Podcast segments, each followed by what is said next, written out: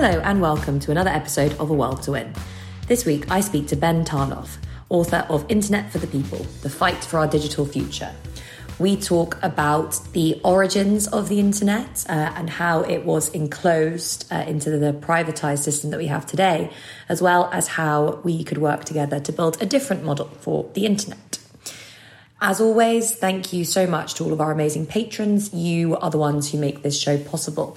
If you have not already signed up to become a patron, please consider doing so at patreon.com slash a world to win pod. There's a link in the description. If you want to support the show in another way, please do share this episode on social media, tagging at a world to win pod on Twitter, Facebook, and Instagram. Now, here is this week's interview with Ben Tarnoff.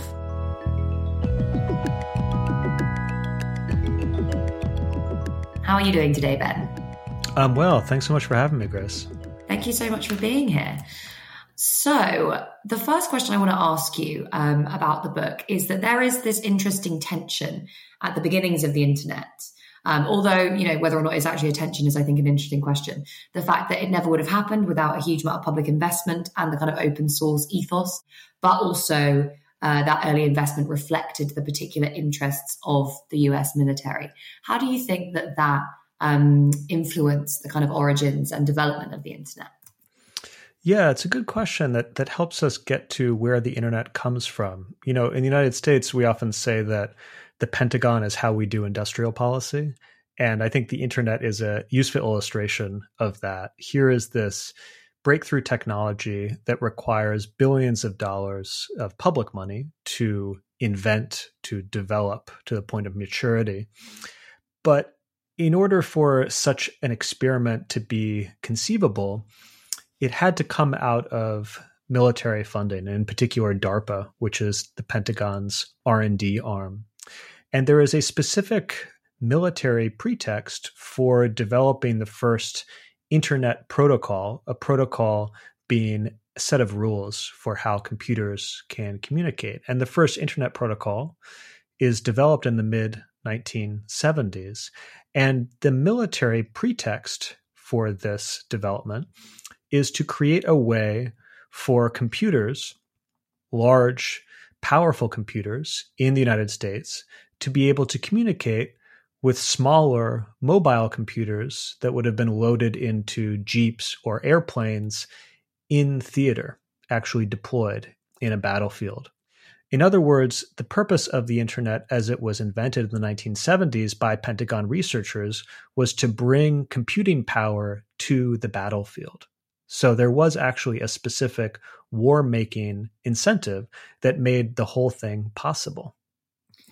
Now, this obviously wasn't the only place where kind of internet like technologies were being developed at the time. There were various different experiments inspired by kind of network theory and systems theory that were taking place in lots of different kinds of regimes. Is there a way of imagining, you know, a thought experiment, a different kind of internet emerging? And what might that have looked like, say, if it had come out of, you know, the Soviet Union or the uh, more kind of decentralized systems that were envisioned by some of the early systems theorists and attempted to be uh, used in places like Chile at the time. The international aspect of this is quite interesting because, as you suggest in your question, Grace, it brings to mind a lot of different counterfactuals, right? What would an internet built by the Soviets have looked like. In fact, the scholar Ben Peters has a wonderful book called How Not to Network a Nation that explores some of the early Soviet networks and, in particular, their proposed role in economic planning. We could also think of what would an internet modeled off of Cybersyn look like, the, the famous experiment in Chile. Another system that has drawn a lot of interest in this regard is Minitel, in France. So there are alternative ways of getting computers to talk to one another, different types of networking and indeed internetworking experiments that were unfolding in some cases contemporaneous with the development of the first internet protocols. But I should also point out that although the the money came from the US military, the internetworking community out of which these ideas were being developed was very much an international community. There were important contributions from the United Kingdom, from France, from elsewhere. So the ideas were very international, but at the end of the day, it took quite a lot of money to turn those ideas into an implementation, right? We're talking about, again, billions of dollars.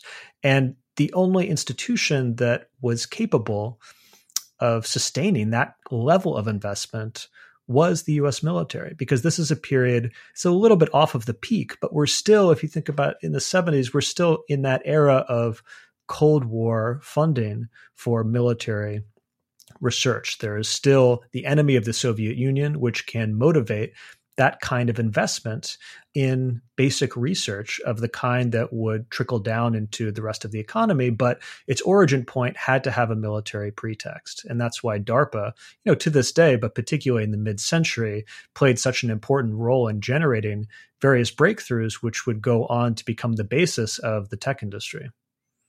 I mean, this model is really interesting because it does show that this binary that we often have and we often view as as structuring capitalist societies as between states and markets, the public and the private sector, is in practice not as clear cut as we would like to think, and that a lot of particularly kind of significant technological innovation or any kind of innovation that requires, as you say, large amounts of investment comes from this kind of like fusion of public private power, this, these kind of joint ventures between often private enterprises and capitalist states, but also often just, as you were saying, kind of coming out of scientific communities that end up organizing themselves under state institutions or even within the private sector. What do you think that the origins of the internet and actually the development after that of the internet and internet technologies can tell us about um, yeah, this kind of fusion of public and private power that really governs most capitalist societies. And yeah, how does that shape the way the internet works today? Well, I, I think you said it well, Grace. We, we, shouldn't think of the state and the market as operating independently or even antagonistically to one another. I think that that's an artifact of bourgeois ideology, which does work for uh, the people who are promoting it. I mean, there is a reason that the tech industry has conveniently forgotten its origins in public investment because it wants to make the case that Steve Jobs sat in a garage and came up with a brilliant idea. In other words, the myth of how innovation happens, that it happens uh, in an entirely market driven way, that it's a very individualistic uh, model of enterprise, does a lot of work for the industry. But in fact, it's not historically accurate, as you point out, and particularly when it comes to the tech industry. Mariana Mazzucato has kind of written the classic book on this. But when we think about the major technological innovations that form the basis of the contemporary tech industry, they virtually all trace their origins to government funded research. And that is, again, a fact that is quite obvious to the people who study the history, but is one that is politically inconvenient, let's say, to the leadership class of the tech industry, and has, and for that reason, has been systematically forgotten. How and why did we get to the situation that we're in today, where the infrastructure and the software that we use is run by a handful of very powerful private corporations? Um, how, in other words, I suppose, was the internet enclosed from its origins as this kind of more open source and initially kind of public infrastructure?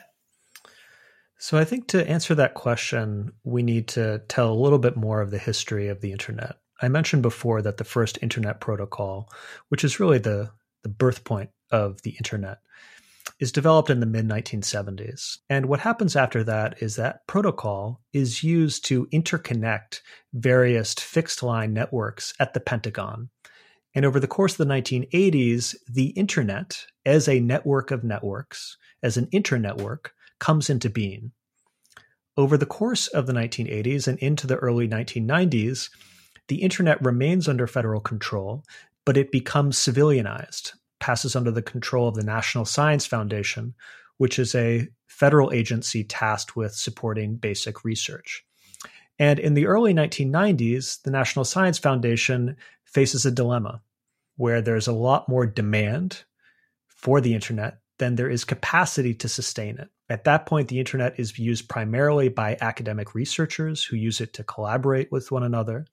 But increasingly, there is growing demand for people to get online. The World Wide Web is becoming available. Graphical web browsers are making the internet more usable. So, what the National Science Foundation decides to do is to pass the internet, specifically the pipes of the internet, the physical infrastructure of the internet, into private hands. Now, privatization was the plan all along. The federal government never had any intention of running the internet indefinitely, but it is accelerated and it takes a particularly extreme form thanks to extensive industry input. So, lobbying efforts ensure that this particular moment in privatization, which has culminated in 1995, takes an especially comprehensive form, which is to say, there is no compensation at this handover. There are no terms over how the private sector can develop the network. And crucially, there is no enduring federal or public foothold in the new privatized internet. I should say one remaining point here privatization of the internet was a process, not an event. So this handover in 1995, it's an important inflection point in the story of privatization. But in fact, privatization continues from there. We need to see privatization really as a years long and even decades long process.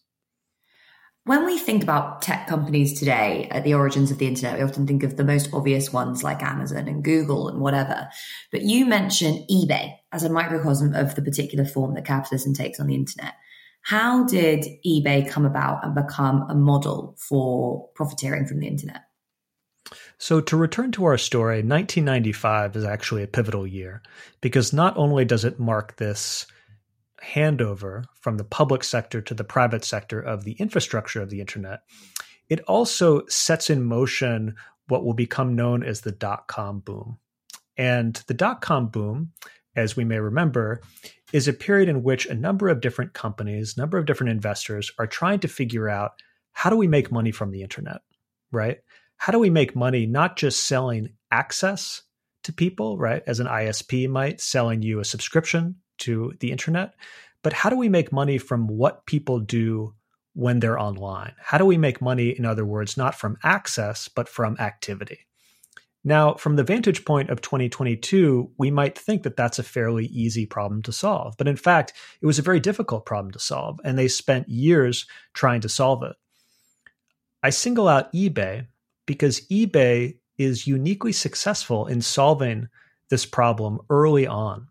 And in the process, develops a set of techniques, a template even, that will form the basis for the rise of the so called platforms in the early 2000s.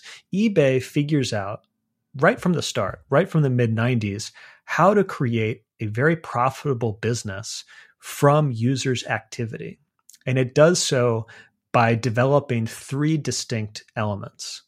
It is a middleman, which is to say, it facilitates interactions. It connects, in the case of eBay, buyers and sellers. It is a sovereign, which means it writes the rules for those interactions. It governs and plays a state like role in managing and overseeing those interactions. And it creates and benefits from network effects the more people interacting on the site, the more valuable the site becomes. And in these three elements, through the fusion of these three elements, it creates a kind of community market. It leverages the social advantages of the internet, which have long been enjoyed by internet users, you know, since the 1980s, but it applies those social qualities to the task of profit making. And this is a breakthrough that will be followed by the later empires of the internet that we take for granted today, like Google and Facebook and others. It's interesting that you mentioned the tech bubble there because often, you know, this is um, ignored in the longer history of the big tech companies, which are seen as kind of emerging after, really growing to power after the financial crisis. But it's really important because it's really hard to imagine the development of modern technology without the kind of massive availability of capital that was there at the origins of the internet.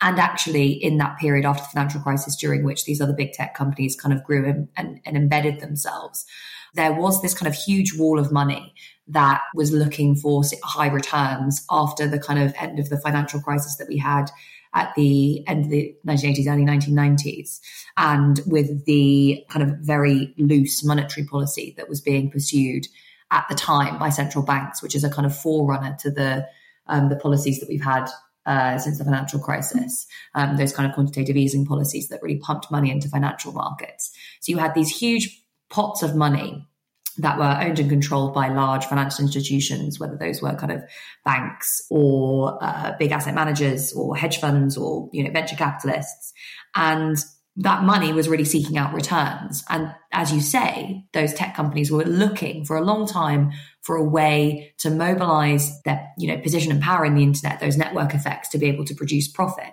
But what that wall of money facilitated was a long period of time where those firms were able to build up substantial market power, often without actually profiting for a long time.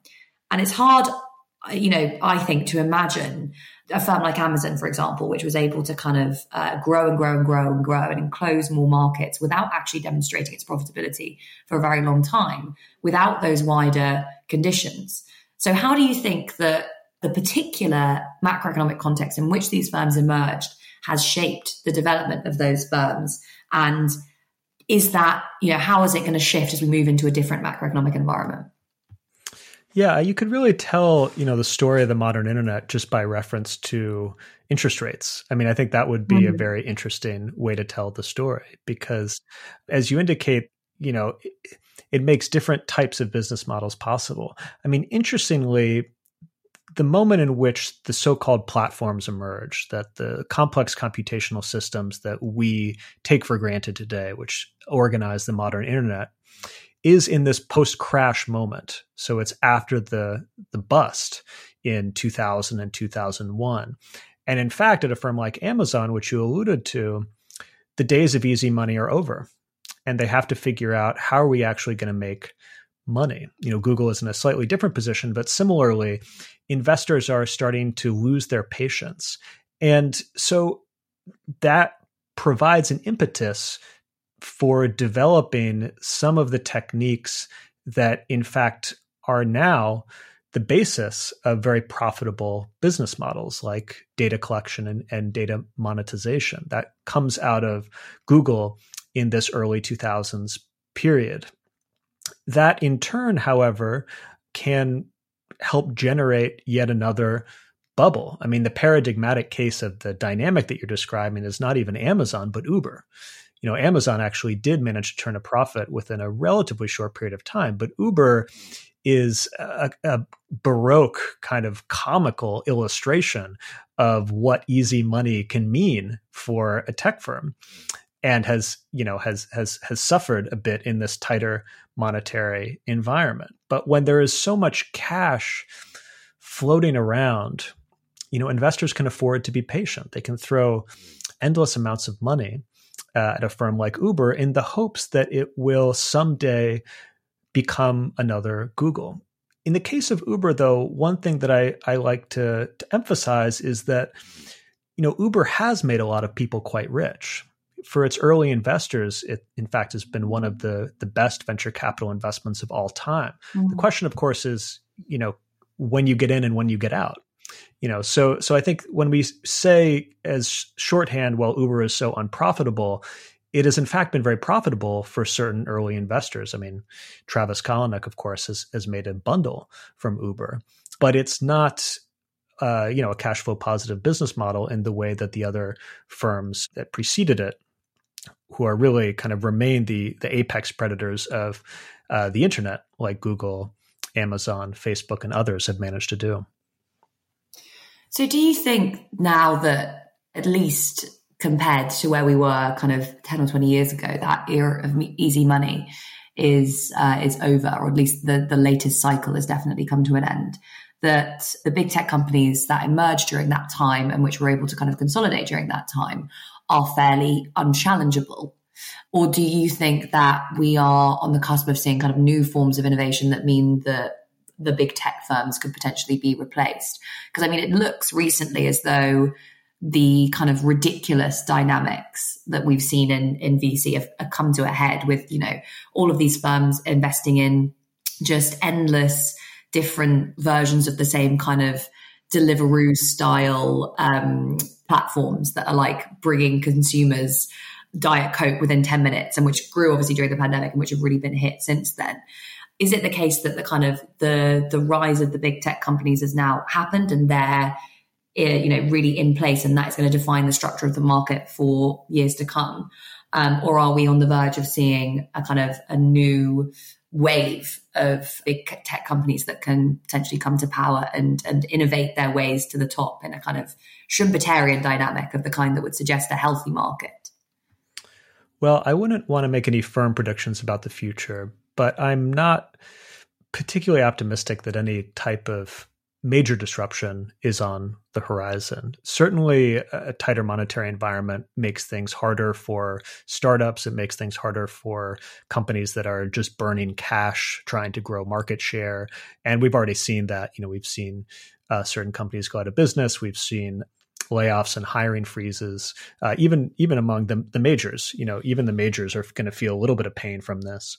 But it's a very different market environment than we were in in 2000 2001 in the sense that there are some very profitable businesses that have been built and the stock price of Google or Alphabet, if you like, has certainly gone down. Facebook's has suffered, but these are at the end of the day still quite profitable businesses. And you know the the tide can go out but you still have these you know fairly large boulders in place if you can permit that metaphor.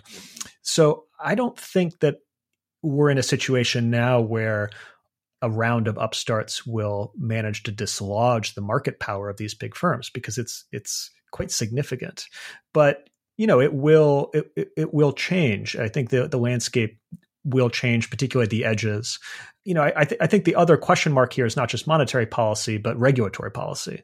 You know, will there be any real push, particularly from Congress, on antitrust? And there have been some indications towards that. We're certainly in a much more pro regulatory, pro antitrust environment than we've ever been. But I think there are still some open questions and some doubts, frankly, about how far that antitrust moment will go.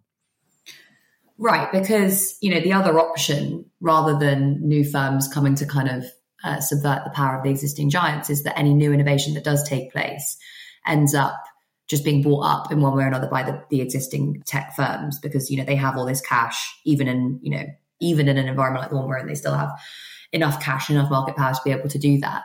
And, you know, one of the good examples of that is, well, perhaps not an example of innovation itself, but certainly an innovation for capital was cryptocurrency, which was initially envisioned as this kind of, you know, like a brilliant decentralized thing that could exist outside of both the power of the state and of private institutions. And yet now one of the big frontiers for all these firms is thinking about how do we use some of these insights to develop our own private payment systems.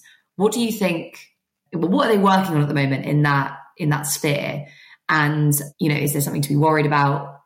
What's going on with the big tech companies in crypto, basically? Yeah, I, I, have managed to avoid talking about crypto as much as possible because it's a subject that I think just bores me at some deep deep level. Fair enough. I won't make you talk about it for too long because it is very, yeah. but it's an important, I, I'm not proud of this. It's certainly an important subject. There are people who are doing great work on it.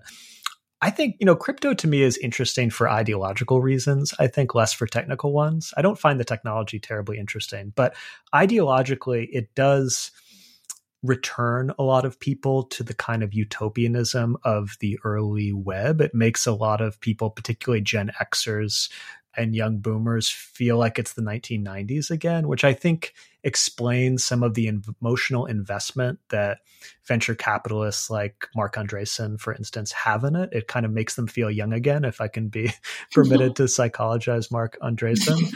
so I, I think that you know accounts for much of its success. Obviously, it's also, you know, a get rich quick scheme for a number of unsavory characters. It has the quality of a scam and a multi-level marketing enterprise and there are people making money on it. But I think the kind of psychological dynamics of it are quite interesting. And I think that also helps me engage a little bit more sympathetically with it than some of my peers and, you know, other participants of, of the political left, which is there are people who are drawn to crypto not so much because they think they can use it to you know take advantage of someone and make a lot of money although there are plenty of people who fit that description but rather because it evokes a kind of utopian decentralized more positive future for the internet. And i think that is a starting point for a conversation right? Because that at least has the acknowledgement that there is something wrong with the internet as it's currently constructed and that one of the things, indeed the core thing, is the concentration of power. Right? That is a, that is a correct recognition. There there is a kernel of truth to that statement. The problem is that crypto, as you've suggested, doesn't solve that problem. It, it simply reconcentrates power in different hands. Mm-hmm. So, to the extent that we can engage with people who are crypto curious and redirect their interest to another channel, I think that can be productive. What can all this teach us about the development of technology under capitalism? Marx talks about this a lot in the Grundrisse about the peculiarities of technological development under capitalism, which is a social system in which innovation becomes a kind of business in its in itself, and that reflects the kinds of innovations that we see. How have those dynamics played out in the tech space and in the kind of technology, not just that we have, but that we're kind of able to imagine? Well, I'm very influenced by the historian David Noble in thinking about the relationship between technology and society. And Noble makes the point, which may feel obvious, I hope feels obvious to your listeners, but is not always sufficiently acknowledged, particularly in, in Marxist circles, which is that we shouldn't think of a firm distinction between the forces and the relations of production. This has been a kind of unfortunate tendency in some Marxist thinking for a long time, which is you have the machines and then you have the social relations in which the machines are embedded. And if you revolutionize the social relations, you can put the machines to a different purpose. So one thinks here of Lenin's enthusiasm for Taylorism, for instance, that you know we could simply import certain techniques and productive processes from capitalism and put them to work in building socialism. Now that doesn't typically work because relations and forces are bound up with one another. In fact, those are simply abstractions that we use to talk about things in a rough way, but don't correspond precisely to what's happening on the ground. And again, I think hopefully that insight resonates with people feels feels true.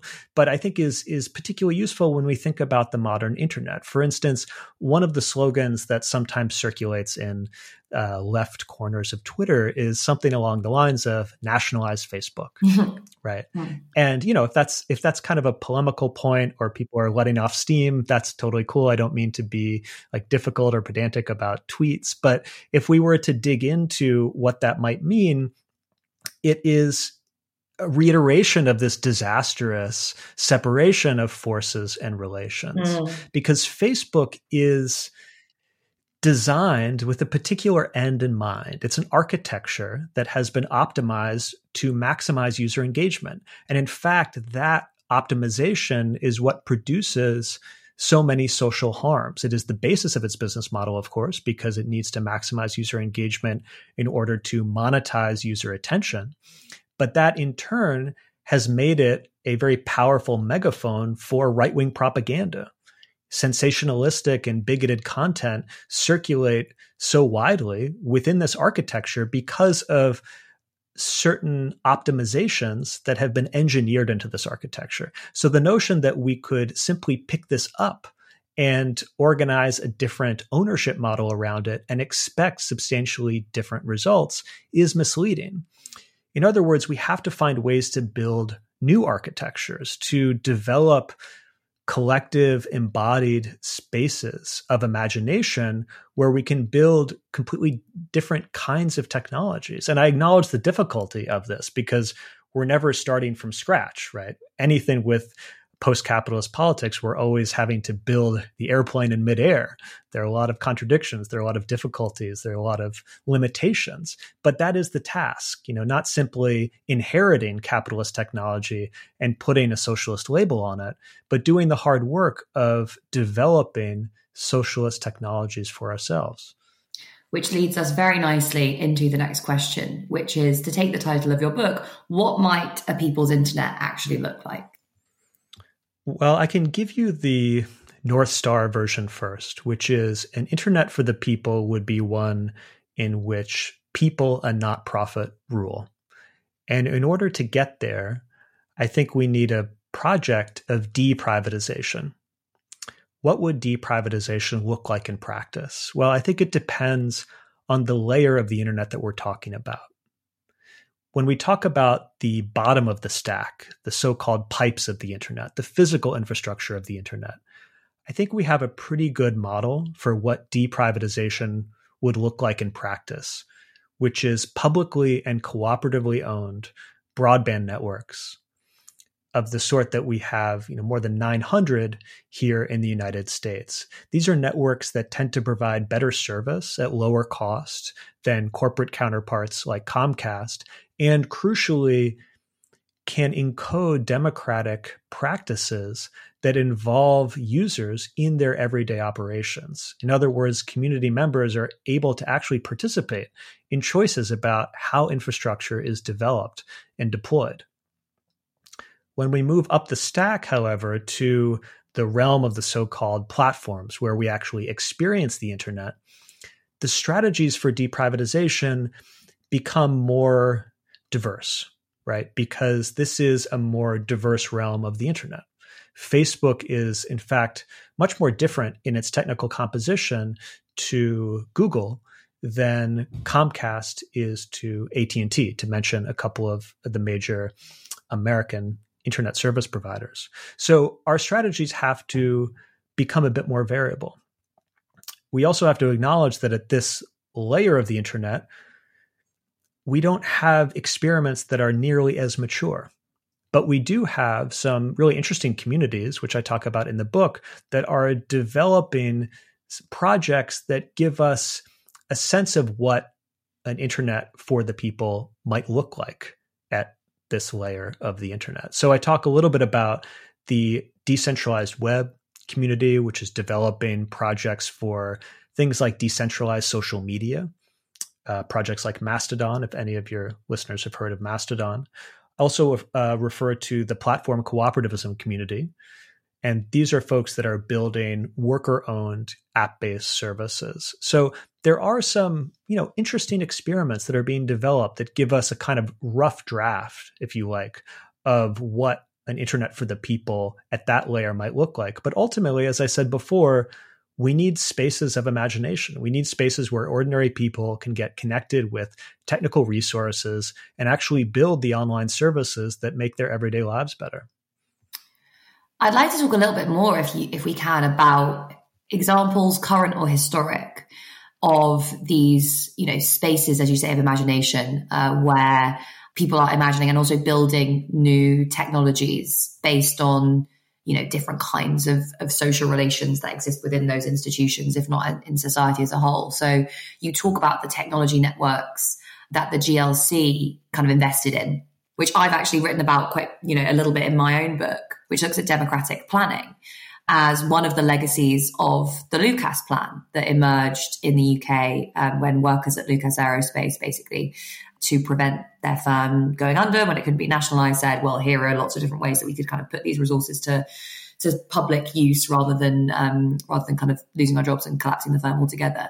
And the kind of democratic spirit and also the kind of technological prowess of some of those workers that were involved in that it didn't work in, in Lucas. Lucas ended up, um, you know, being sold for, sold for parts, but that was preserved in one form or another by the GLC, which at the time was, you know, quite left wing, which is why Thatcher obviously tried to destroy it.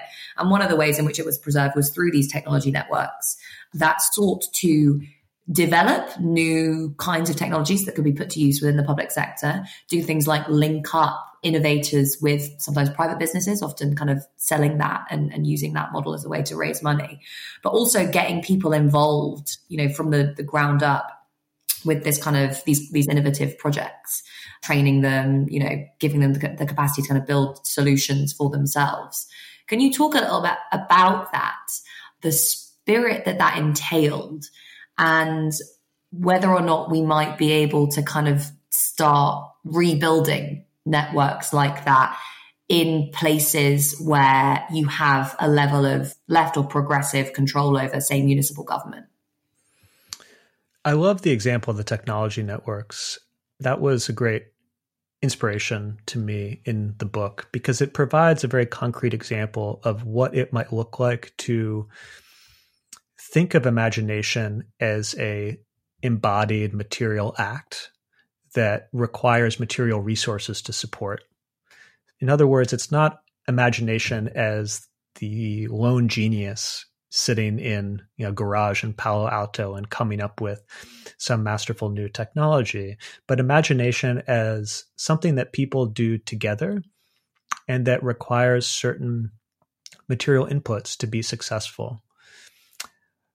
I hope that there is a way to leverage progressive municipal power to develop something like technology networks today. I think today it would look more like hacker spaces or maker spaces, although hopefully with uh, more support and more connectivity to social movements. You know, there there are a number of local government initiatives throughout the United States that are designed to attract technology investment. And these are often not very successful because the hope is that they can you know raise wages and, and raise investment by teaching people to code you know in places that are quite far from the core techno financial hubs of the west and east coast. But if we could redirect those efforts towards something like this i, I think it would be a really positive step. You, you mentioned the the lucas plan too and i and i think that's an important note because when we think about the act of imagining a better internet and what type of resources will be needed towards that end, of course, we want to draw in ordinary people to understand their needs and preferences and have those drive uh, this imaginative process. But in terms of where we get the experts, where we get the practitioners who can help us implement some of these ideas, we're going to have to draw them from the tech industry itself. And you know, I'm I'm a tech worker, someone who works in the industry, and someone who has been involved in conversations along these lines about what might a better technological world look like. How could we develop something like the Lucas Plan within our own workplaces? Uh, how could we agitate for it? So you know there are some complexities here because we don't want technologists to be in the driving seat but they do have skills that would be invaluable in imagining and indeed implementing a better internet. Let's talk a little bit about tech worker organizing. You mentioned that you yourself are a tech worker, and there have been lots of attempts in lots of different places and ways to try and get tech workers organized, either just to kind of improve their paying conditions or to resist some of the more um, extractive and oppressive business strategies of the firms for which they work. What do you think are the potentials of organizing in this space? Um, and what do you think are some of the barriers? At, like, how can we start thinking about linking the struggles that tech workers are facing up with other struggles that are taking place in areas of the economy where perhaps workers are even more exploited? Well, tech worker is a very expansive category right? There are a lot of different types of people who do various types of work in different employment relations for a tech company. So, Apple Store workers, for instance, who are beginning to unionize in the United States, these are tech workers, right? So is, of course, the software engineer at Apple who makes a much better salary, enjoys better benefits and better work conditions, and so on. So, part of the challenge when we think about the opportunities and the challenges in organizing tech workers is first defining well, who are we actually talking about? Tech is this quite expansive term. In fact, which which companies, which industries are even under that label is also contested. You know, with with various types of working conditions.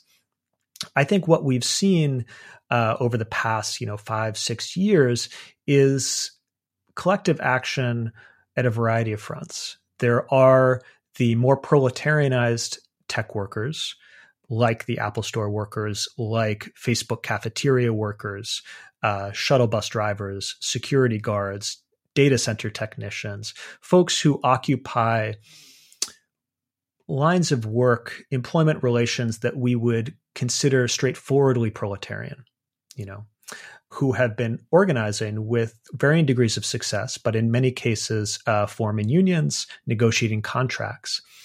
And then we have a more elevated, rel- more relatively privileged, let's say, layer of tech workers who are the software engineers, the product designers, uh, the product managers, the folks who, you know, when you close your eyes and imagine someone who works for Google, this is probably who you would imagine, right?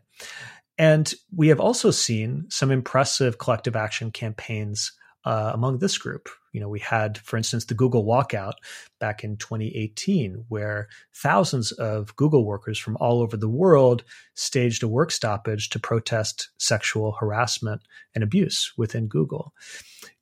Collective action among this category tends to be more contradictory because the class location is more contradictory. And that can be, you know, a whole nother conversation about how to parse the precise class location of this set of workers. But suffice to say, you know, it, it, because their working conditions are better, because their salaries are better, often the issues that they're organizing around tend to take a different form. You know, these workers are obviously not immune to racialized and gendered forms of harassment and abuse. So that has become an important organizing issue. So too have concerns about the social harms of particular technologies, Pentagon contracts, technologies that amplify racial inequality, for instance. So again, the organizing terrain and which issues activate people, and frankly, how many people you can activate in the first place, tend to vary depending on which piece of this vast tech workforce you're talking about. Um, and that, I think, is all we have time for. Ben, thank you so much for joining me on A World to Win today. Your book, Internet for the People, is available now, and I would encourage our listeners to go out and, uh, and buy it because we've only scratched the surface of uh, the brilliant content that is available there. So thank you so much for joining me today, Ben. Thanks so much for having me, Grace.